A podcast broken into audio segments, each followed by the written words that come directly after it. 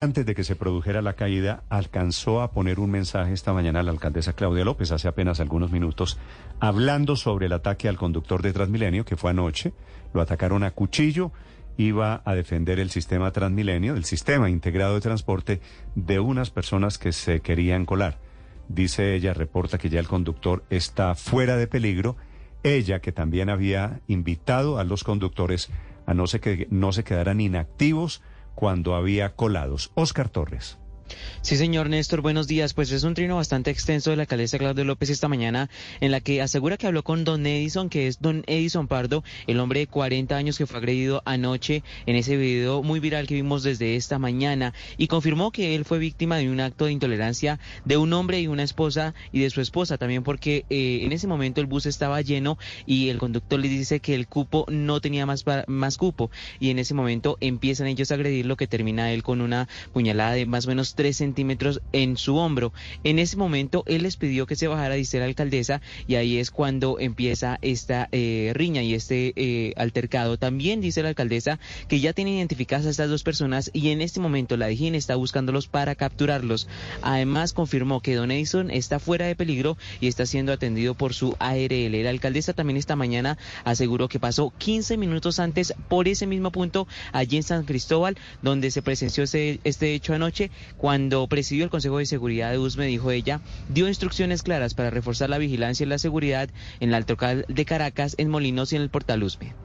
Y reporta ella que ya afortunadamente ese conductor del sistema integrado de transporte se encuentra bien. Don Diego Arias es el líder de los operadores, representante de estos conductores del CIT. Señor Arias, buenos días. Eh, buenos días, Néstor, y buenos días a todos los oyentes. ¿Cómo está su compañero? Los hechos ocurrieron en el barrio Diana Turbay, que queda al sur de Bogotá, ¿cierto? Correcto, en la localidad de Rafael ¿Y, ¿Y el conductor lo que hizo fue oponerse a que entraran los colados? Efectivamente. Lo que sucede es que en ese tramo, lamentablemente, el nivel o el índice de colados o evasión del pago es supremamente muy, muy alto.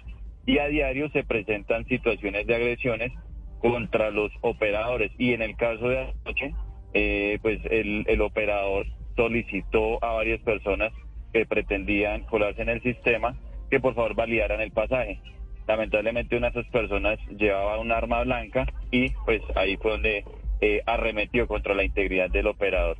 Sí, eh, él se llama Edison. el reporte que está entregando la alcaldesa esta mañana es que se encuentra bien fuera de peligro, ¿cierto? Correcto, sí, en este momento gracias a Dios, él está fuera de peligro, no tiene eh, compromiso con algún órgano vital o algo, pues sufrió varias heridas con el arma blanca, pero afortunadamente ninguna de ellas de gravedad. Sí, señor Arias, ¿y ustedes, los conductores de Transmilenio, cómo están manejando el tema de los colados?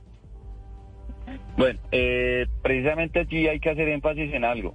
No comprendemos por qué la alcaldesa incoherentemente menciona que a los operadores les vale cero que haya colados en este momento.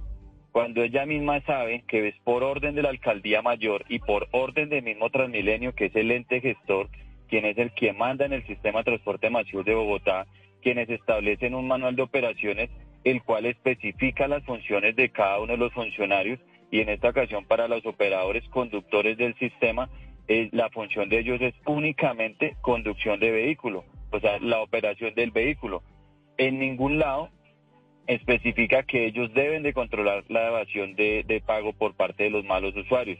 Por el contrario, incluso Transmilenio en varias ocasiones ha llegado a sancionar a operadores simplemente por el hecho de que ellos han increpado a usuarios cuando eh, evaden el pago, ya que pues ellos les dicen que esto no es función de ellos, que ellos no tienen por qué entrar en discusión con ningún usuario y por lo tanto pues se han presentado ya casos incluso de sanciones contra los operadores. Don Diego, es decir que por norma no está permitido que los conductores reclamen cuando alguien se cuela en los buses? Exactamente, por norma que establece el mismo Transmilenio no está permitido esto, entonces por lo tanto pues lo que menciono, incongruentemente no comprendo las palabras de la alcaldesa cuando dice que es que los operadores eh, les vale cero, cuando son ellos mismos los que colocaron la norma, norma que incluso no está por parte ni siquiera de las empresas operadoras, sino que fue un manual de operaciones que sacó Transmilenio en su momento y el cual pues está suscrito en estos momentos dentro de los contratos del sistema integrado de la transporte público. alcaldesa no conoce esa letra menuda de, de ese manual, señor Arias, de cómo funciona Transmilenio. Eh, pero quiero preguntarle quién es el encargado entonces de evitar que se cuelen los pasajeros a los buses de la SITP y a los buses de Transmilenio. Si los conductores no pueden ejercer ningún tipo de actuación, ni siquiera reclamar verbalmente, ¿quién debería ser el encargado de evitar que se cuele la gente a los buses?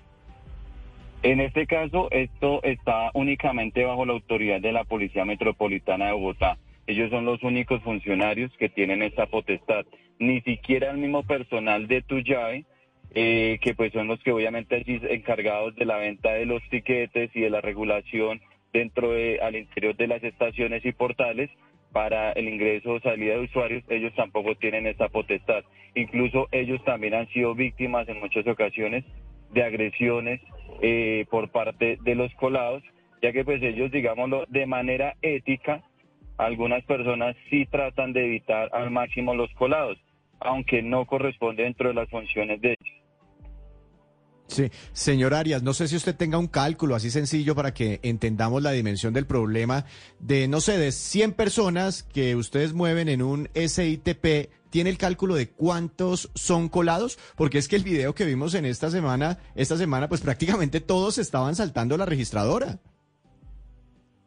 El cálculo, el cálculo promedio a nivel general eh, está en un 30% de evasión de pago, pero eh, este tema de evasión de pago es totalmente dinámico en las diferentes localidades de Bogotá. Hay en sitios donde la evasión incluso llega a superar hasta el 80%. Hay en otros sitios de Bogotá donde la evasión supera incluso el 50%. Entonces esto es totalmente dinámico y dependiendo, es depende de la localidad. Y según eh, una investigación de la Universidad de los Andes, señor Arias, dentro de ese 30%, el 90% son jóvenes, son menores de 40 años. ¿Qué hacer puntualmente hacia ese sector de la población?